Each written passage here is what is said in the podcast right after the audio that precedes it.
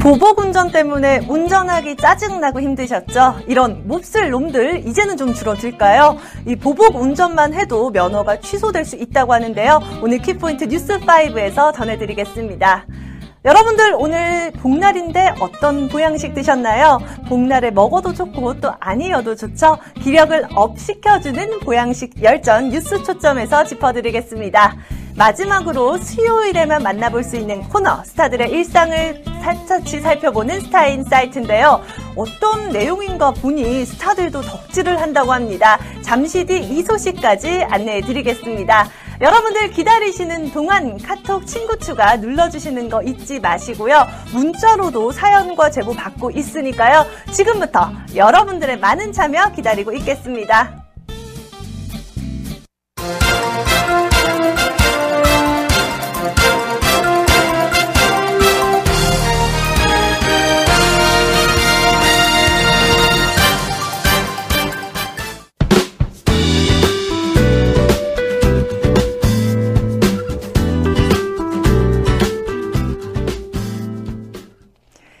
두근두근 언제나 시청자 여러분들을 만난다는 생각을 하면 이렇게 심장이 쿵딱쿵딱 거리는데요. 그래서 그런지 수요일은 시간이 조금 더디게 흘러가는 기분이랍니다. 오늘도 N뉴스마켓을 지켜봐주시는 여러분들을 위해 준비했습니다. 바로 첫 소식 들어가 보겠습니다.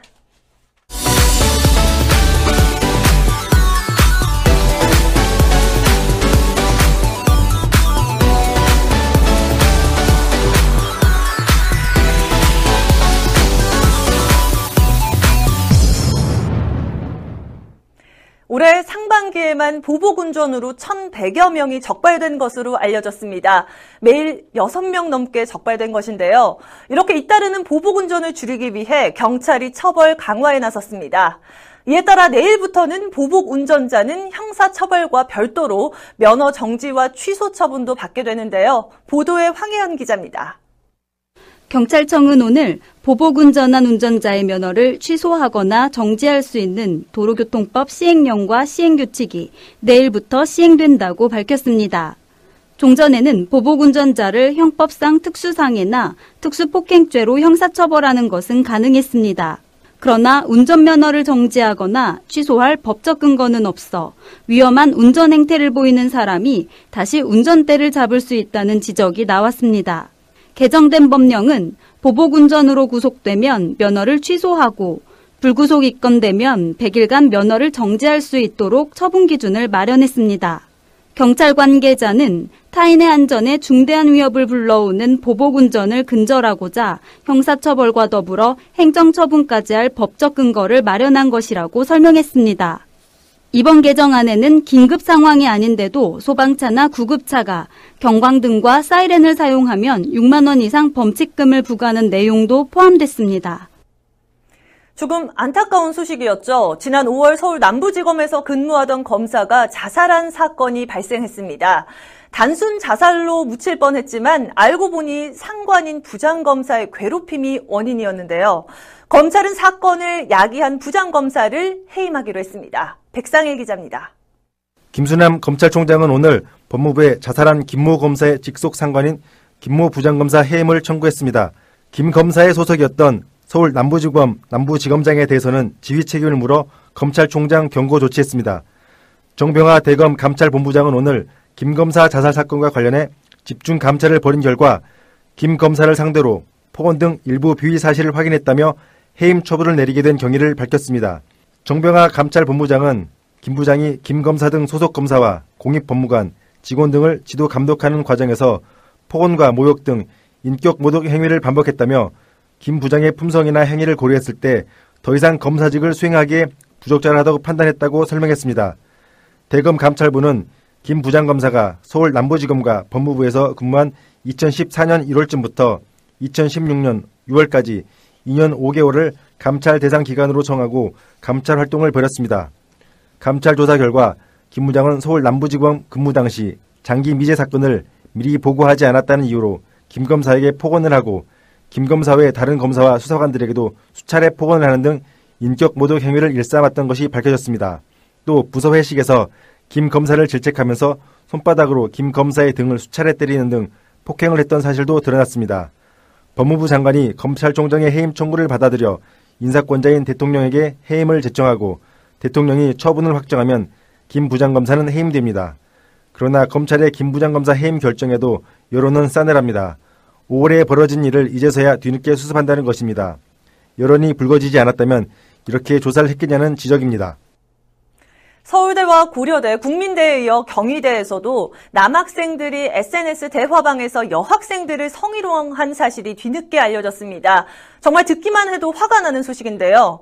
그러나 학교 측은 가해자들에 대해 형식적인 처벌에 그쳐 이 안일한 대응이 도마에 올랐습니다. 황혜연 기자가 보도합니다. 경희대에 따르면 지난해 시월 경희대 국제캠퍼스의 한 동아리 남성 회원 열두 명은 에스엔에스를 통해 대화를 나누던 중 대화방에 없는 여학생들에게 성적 모멸감을 주는 대화를 나눴습니다. 이 사실은 대화방에 참여했던 한 회원이 외부의 내용을 발설하면서 알려졌습니다. 이에 학교 측은 가해자들을 조사해 최고 삼 개월의 정학 처분 또는 근신 등 징계를 내렸습니다. 하지만 당시 학교 측이 부과한 징계가 방학 기간이 포함돼 형식적 징계에 불과했다며 추가적인 처벌이 필요하다는 지적이 일었습니다. 이에 대해 학교 측은 징계는 학생상벌위원회의 결정에 따라 이루어졌다고 해명했습니다. 경희대 측은 이번 사건을 계기로 다음 달 제도 개선을 위한 위원회를 개최하고 올해 신입생들을 대상으로 성폭력 예방교육을 실시하는 등 다양한 예방활동을 준비하고 있다고 밝혔습니다. 그러나 사건이 발생한 지 십 개월이 지나서야 대책 마련에 나서는 등 늑장 대응이라는 비판을 피할 수 없게 됐습니다. 연예인들의 활동은 하나하나가 대중들의 관심을 받게 되는데요. 안 좋은 일은 쉽게 퍼지지만 좋은 일은 잘 알려지지 않아 조금 아쉬운 것 같습니다. 실제로 선행을 하는 연예인도 많죠. 이번에는 배우 박혜진이 꾸준한 기부 활동을 해온 사실이 전해져 화제입니다. 보도에 김한나 기자입니다. 오늘 한 매체는 박혜진이 이천십일 년부터 이천십육 년까지 꾸준히 해온 기부 금액이 약 십일억 원이라고 전했습니다. 박혜진은 이천십일 년 일본 지진 피해 돕기 성금, 아동복지센터 물품 기증과 이천십삼 년 개포동 구룡마을에 일억 원 상당의 생필품을 지원했습니다. 이천십사 년 세월호 침몰 사고 당시에는 유니세프에 일억 원을 기부했고 어린이 재활병원 건립기금을 비롯해 개포동 구룡마을 노인복지센터에 일억 원을 기부했습니다. 또한 이천십사 년 팔월 부산 수해 피해자들에게도 일억 원을 전달했으며 이천십오 년 사랑의 열매에 일억 원, 지난 사월 팬미팅 중국 생중계 수익금 전액은 상해복지센터에 기부했습니다. 박혜진 측은 박혜진이 꾸준히 기부 활동을 해왔다. 개인적으로 연탄 나르기나 일본 지진 피해 돕기 성금, 사랑의 열매 등의 봉사활동이나 기부를 해온 것으로 알고 있다고 말했습니다.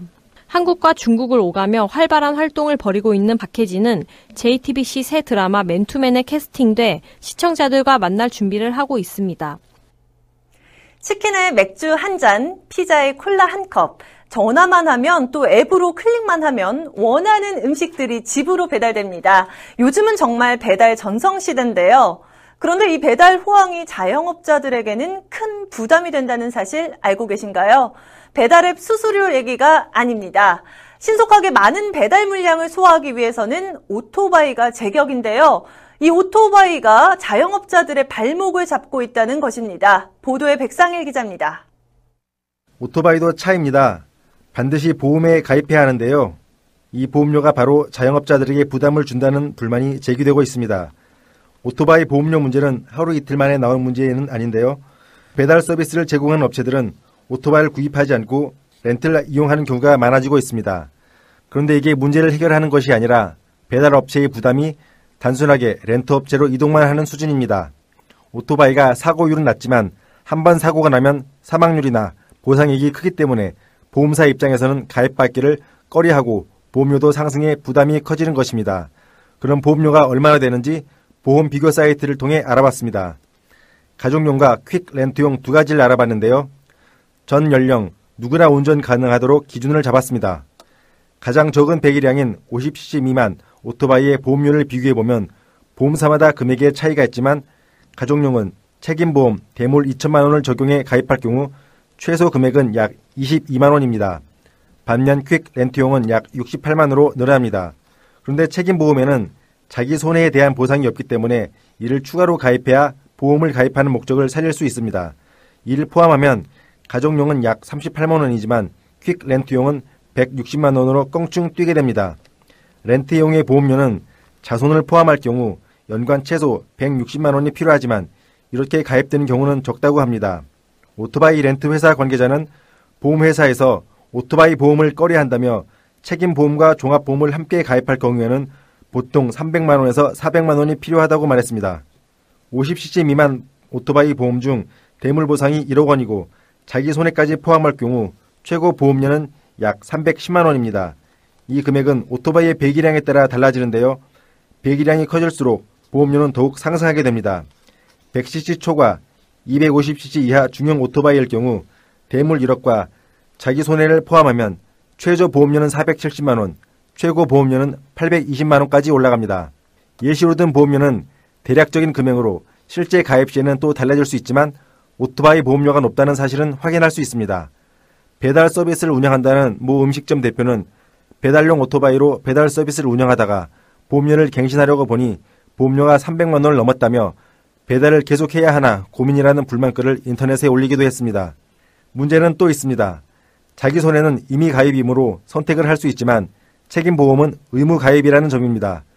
의무적으로 가입해야 하는데도 높은 보험료를 감당해야 한다는 불합리한 점이 있다고 관련 업계는 불만을 토로했는데요. 책임보험의 대물 일억 한도의 경우에도 중형 오토바이 보험료는 최저 금액은 이백이십만 원, 최고 금액은 사백오십만 원에 달합니다. 오토바이 렌트 회사 관계자는 종합보험료는 보험사가 임의로 조정한다지만 책임보험료는 의무가 아니냐며 그렇다면 정부에서 최소한 책임보험만이라도 보험사와 조율해줘야 한다고 주장했습니다. 배달 서비스를 운영하는 곳은 대부분 영세한 업체인데 서민을 위한다는 말만 하지 말고 이에 대한 정책적 배려가 필요하다는 것입니다.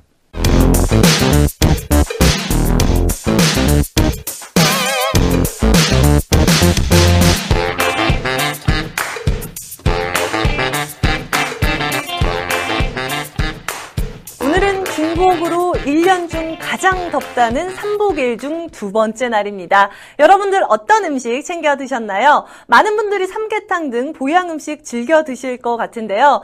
이에 외식업계에서도 다양한 보양식을 앞다퉈 선보이는 삼복 마케팅 열기가 뜨겁습니다. 올여름 외식업계 보양식 메뉴는 닭고기와 장어, 돼지고기 등 대표적인 보양식 재료에 저마다의 레시피를 더한 것이 특징인데요. 오늘 뉴스 초점에서는 김한나 기자와 함께 여름철의 별미, 인기를 끌고 있는 이색 보양식과 함께 각국의 여름 보양식까지 총망라해서 알아보도록 하겠습니다. 김한나 기자, 바삭한 식감으로 입맛을 더욱 즐겁게 하는 이색 별미부터 이 장어를 듬뿍 얹은 스테미너 메뉴까지 외식업계가 차별화된 메뉴로 고객들의 눈길을 사로잡고 있다고 하는데 어떻습니까? 네, 우선 이랜드 외식사업부의 한식 뷔페인 자연별곡은 여름 시즌 한정으로 마닐 바비큐 보쌈과 누룽지 닭백숙을 출시했습니다. 야들야들한 돼지고기 수육을 겉만 살짝 튀겨내 바삭한 식감이 특징인 마늘 바비큐 보쌈은 꿀마늘 소스, 명이 나물장아찌, 백김치 등을 취향에 맞게 곁들여 다양하게 즐길 수 있습니다.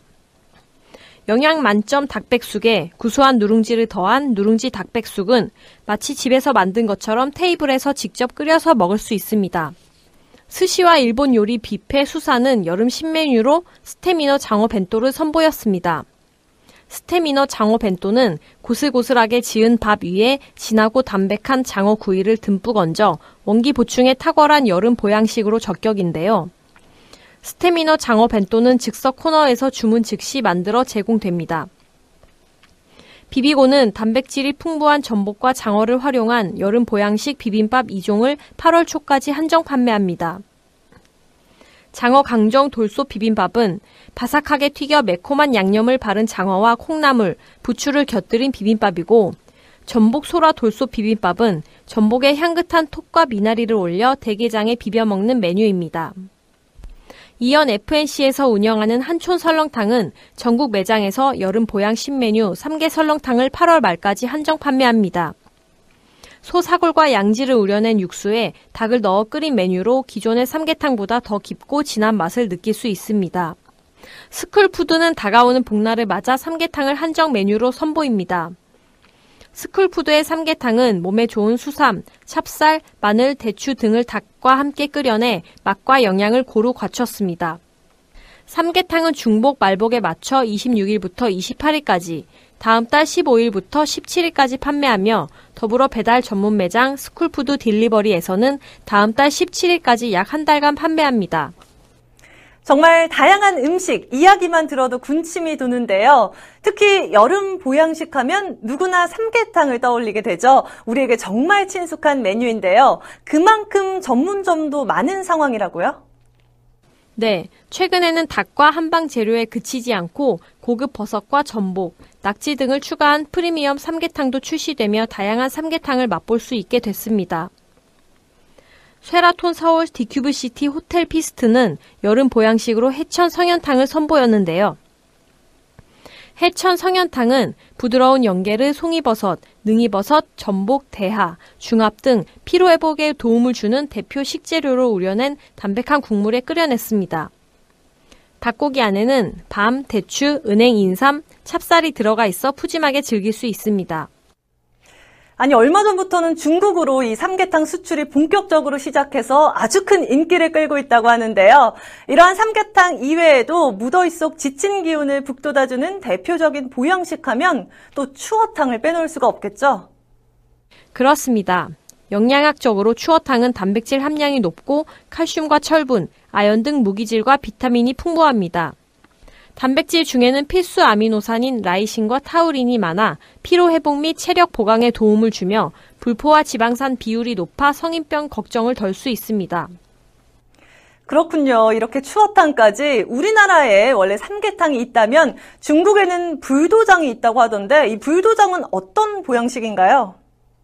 불도장은 탕과 찜의 중간 형태의 음식으로 상어 지느러미를 주재료로 해 사슴 힘줄, 동충하초, 전복, 해삼, 송이, 죽순, 새우 등 수십 가지 재료를 넣고 푹 고아 만듭니다.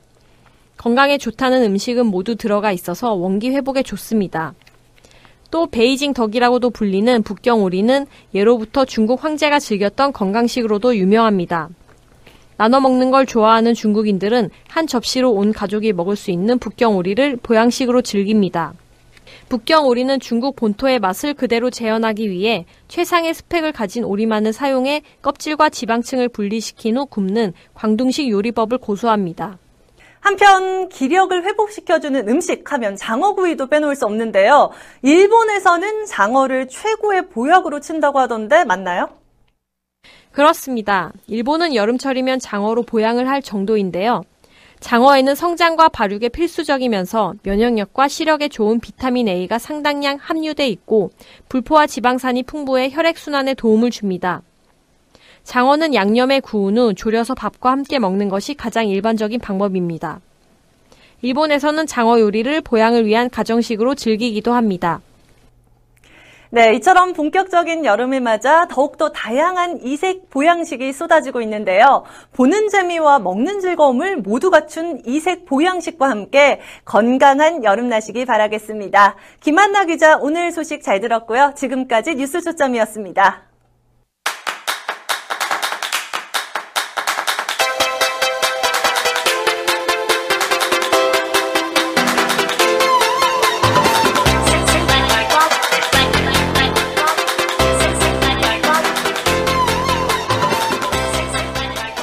N뉴스마켓의 수요일의 코너 스타들의 이모저모를 통찰하는 연예 뉴스 스타인사이트입니다.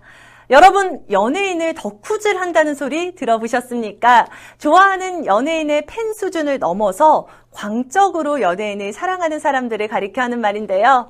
요즘 연예계에는 자신도 가수이면서 같은 가수에게 푹 빠진 스타들이 많다고 합니다.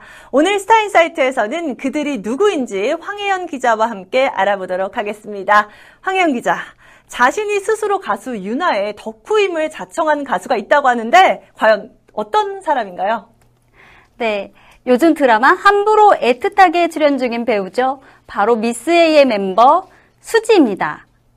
수지는 윤아의 덕후라고 자청하며 방송에서 윤아의 그 거리를 애창곡이라 밝혔고 노래까지 불러 화제가 됐습니다. 또 수지는 에스엔에스를 통해 시사회에 와줘서 고맙다고 말하기도 했는데요. 이에 윤아는 인생 영화라며 역덕질을 당해보도록 하여라 라고 말한 메시지를 공개해 우정을 자랑했습니다. 서로 덕질을 한 셈인데요. 너무 보기 좋습니다. 이런 모습을 보니까 부러운 마음도 들고 저도 한편 이 덕질을 당해보고 싶다는 생각이 드는데요. 아이쿠, 부러워하지 마세요. 제가 앞으로 빅나리 앵커의 덕후가 되겠습니다. 아, 진짜요? 그렇다면 저도 황혜연 기자의 덕후가 되겠습니다. 우리도 수지와 유나처럼 이 덕후질을 해볼 수 있을까요? 그럼, 그럴까요, 과연? 네. 네, 장담은 못 하시는 것 같은데요. 네. 네. 이렇게 수지처럼 네. 연예인 코스프레를 한 지 오 디 팬도 있다면서요? 네, 엠블랙 미르입니다. 방송에서도 몇 차례 소개된 유명한 지 오 디 팬입니다. 손우형도 기억하지 못하는 지 오 디의 일 집 수록곡을 언급하는 건 물론 멤버들의 식성까지 꿰고 있습니다. 미르는 팬픽도 섭렵했습니다. 그는 지난 이천십사 년 방송된 엠비씨 별바라기에서 팬픽을 너무 많이 봐서 손호영과 윤계상 둘 가운데 한 명과 결혼할 수 있을 줄 알았다라고 고백해 지 오 디를 놀라게 했습니다. 어릴 적부터 지 오 디의 팬이었던 그는 최근까지도 콘서트에 가서 야광봉과 머리띠를 장착하고 공연을 즐기는 등 덕질을 이어가고 있습니다. 그리고 최근에는 케이비에스 수상한 휴가에서 박준영과 스리랑카로 떠나며 출국 인증샷을 공개해 흥미를 자아냈습니다. 아니, 결혼까지 생각했다니 놀라지 않을 수가 없는데요. 더 놀라운 사실이 있다고 하던데 이 자신이 좋아하는 가수의 물품을 사기 위해 일반인 팬과 직거래한 가수도 있다면서요? 네, 주니엘인데요. 소녀시대 태연 팬으로 소문났습니다. 지난 구 일 열린 태연의 단독 콘서트에서 공식 굿즈, 즉 태연의 물품을 사지 못해 트위터에 직접 글을 올려 일반인 팬과 직거래를 할 정도로 열성 있는 팬입니다. 공교롭게도 주니엘은 태연과 같은 그룹 멤버인 써니와 써니엘이라는 별명을 붙일 만큼 절친한 사이인데요. 태연 콘서트 역시 써니가 주니엘을 위해 좋은 자리를 구해줬다는 후문입니다. 주니엘은 요즘 말로 성공한 덕후가 됐습니다. 콘서트가 끝난 후 대기실을 방문할 수 있었고 태연과 함께 셀카를 찍었습니다. 주니엘은 나의 행복님을 만났다. 내 노래가 나온 것도 알고 있었다. 사랑해요 김태연이라며 덕심을 드러냈습니다.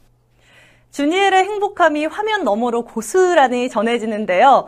참 화면 보니까 써니가 나와서 그런데 이 써니도 초롱 덕후로 유명하지 않나요? 맞습니다. 써니는 에이핑크 박초롱의 팬입니다. 지난해 엠비씨 주간 아이돌에서 정형돈이 박초롱 섹시 댄스에 대해 섹시하지는 않았다 라고 말하자 써니는 우리 초롱이한테 그러지 마 라고 소리를 질러 웃음을 자아냈습니다. 이뿐만이 아닙니다. 써니는 자신이 진행하는 라디오에서 박초롱과 통화를 하게 됐는데요. 라디오 섭외 요청에 박초롱은 저희야 언제든지 불러주시면 이라고 답했고 써니는 애절한 목소리로 저희 말고 저라고 해주세요 라며 초롱팬임을 여실히 드러냈습니다. 또 한 팬이 박초롱에게 자신의 얼굴이 그려진 부채, 굿즈를 건네준 사실을 알고 초롱이에게 내 부채 준 거 누구야? 우리 초롱 아가가 버리지도 못하고 그렇다고 쓰지도 못하고 얼마나 고민될까라며 장난스럽게 꾸짖은 적도 있습니다. 초롱에 대한 무한 애정을 보이는 써니가 제대로 된 팬 인증을 하고 있네요. 한편 또 다른 연예인이 있죠. 가수 정준영도 성공한 덕후가 된 인증샷을 자신의 에스엔에스에 올려 화제가 됐었죠. 네, 인스타그램에 아이오아이의 김세정과 함께 올린, 함께 찍은 사진을 올려 눈길을 끌었습니다. 정준영은 나 닮은 세정이라는 글도 함께 적었습니다.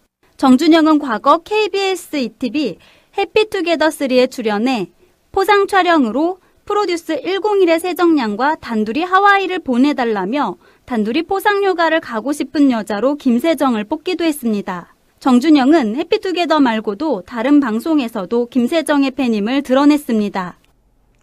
놀라울 정도로 열정적인 아이돌 가수들의 덕질, 여러분들은 어떻게 보셨나요? 전 내심 주위 시선 아랑곳하지 않고 공개적으로 자신이 좋아하는 사람에 대한 애정을 과시하는 모습이 솔직하고 당당해 보인다는 생각을 해봤습니다. 황혜연 기자 앞서서 서로 덕질하기로 했던 사실 잊지 않겠고요. 오늘 소식 잘 들었습니다. 스타인사이트는 여기서 인사드리겠습니다.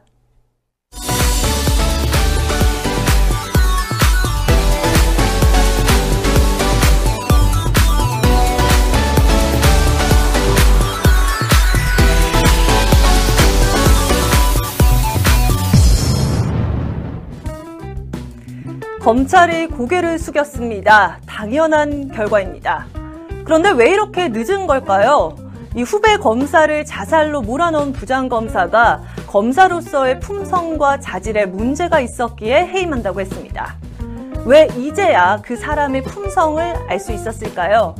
왜 언제나 여론이 불거져야 정부가 움직이는 것처럼 보일까요? 이미 알고 있었지만 검찰의 제 식구 감싸기는 아니었길 바랄 뿐입니다. 언제나 사람이 먼저인 방송, 변화를 두려워하지 않는 뉴스. 이상으로 N뉴스마켓 수요일 방송 여기서 물러나겠습니다. 지금까지 시청해주신 여러분 고맙습니다. 여러분, 선비를 만나면 즐거워지고요. 선비를 만나면 생활의 지혜도 얻을 수 있습니다. 저 김선비 어디서 만날 수 있냐고요? 바로 N뉴스마켓에서죠. 모르셨어요? 참, 전 목요일에만 오는 거 아시죠? 목요일 밤에는 꼭 절 찾아주세요. 꼭이요.